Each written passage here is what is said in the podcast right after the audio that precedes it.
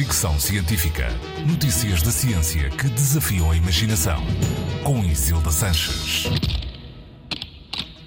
A Coreia do Sul tem um sol artificial, chama-se K-Star, está genericamente pronto desde 2007, mas tem sofrido algumas otimizações e só o ano passado parece ter ficado de facto completo.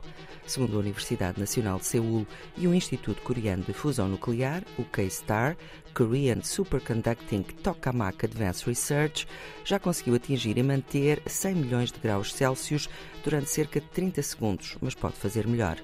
A título comparativo, fica a nota, o Sol verdadeiro atinge 15 milhões de graus Celsius no seu centro, bastante menos do que o Sol artificial coreano. O K-Star é visto como um marco, um prodígio científico capaz de gerar energia limpa sem limites e concentra muitas atenções e expectativas. Os investigadores acreditam que conseguiram aproveitar grandes quantidades de energia produzida por fusão nuclear sem emitir gases de efeito estufa ou originar material radioativo. Os cientistas têm também esperança que em 2026 o K-Star consiga atingir e manter mais de 100 milhões de graus Celsius, não durante 30, mas durante 300 segundos. Este projeto sul-coreano de replicação do processo de fusão nuclear do Sol não é o único.